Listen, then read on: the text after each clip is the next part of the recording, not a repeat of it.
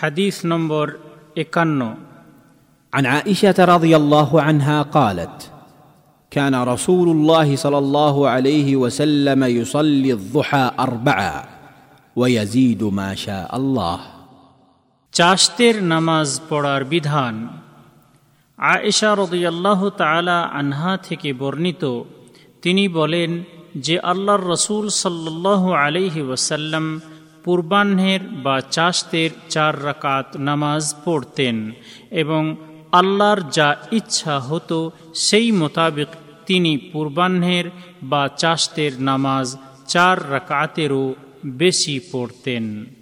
শহেহ মুসলিম হাদিস নম্বর উনআশি হাইফেন বন্ধনীর মধ্যে সাতশো উনিশ। এই হাদিস বর্ণনাকারিণী সাহাবিয়ার পরিচয় পূর্বে পাঁচ নম্বর হাদিসে উল্লেখ করা হয়েছে। এই হাদিস হতে শিক্ষণীয় বিষয়।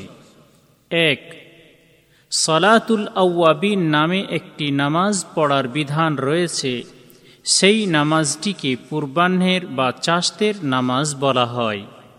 এই নামাজের সময় হল সূর্য উদয়ের পর নামাজ পড়ার মক্রুহ সময় শেষ হয়ে যাওয়ার পর থেকে সূর্যটি যখন এক বল্লম বা এক বর্ষা উপরে উঠে যাবে, তখন থেকে নিয়ে সূর্য আকাশ থেকে হেলে পড়া বা ঢলে যাওয়ার আগে মুহূর্ত পর্যন্ত। এই নামাজটি পড়া মুস্তাহাব বা একটি উত্তম কর্ম।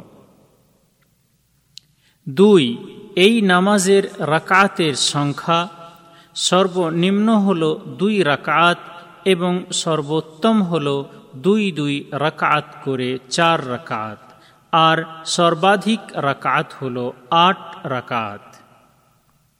আবার অনেক আলেমের মতে, এই নামাজের রাকাতের অধিক সংখ্যার সীমা নির্ধারিত নেই, অতএব মুসলিম ব্যক্তি তার ইচ্ছা মতো যত রাকাত নামাজ পড়ার ইচ্ছা করবে, তত রাকাত নামাজ পড়তে পারবে।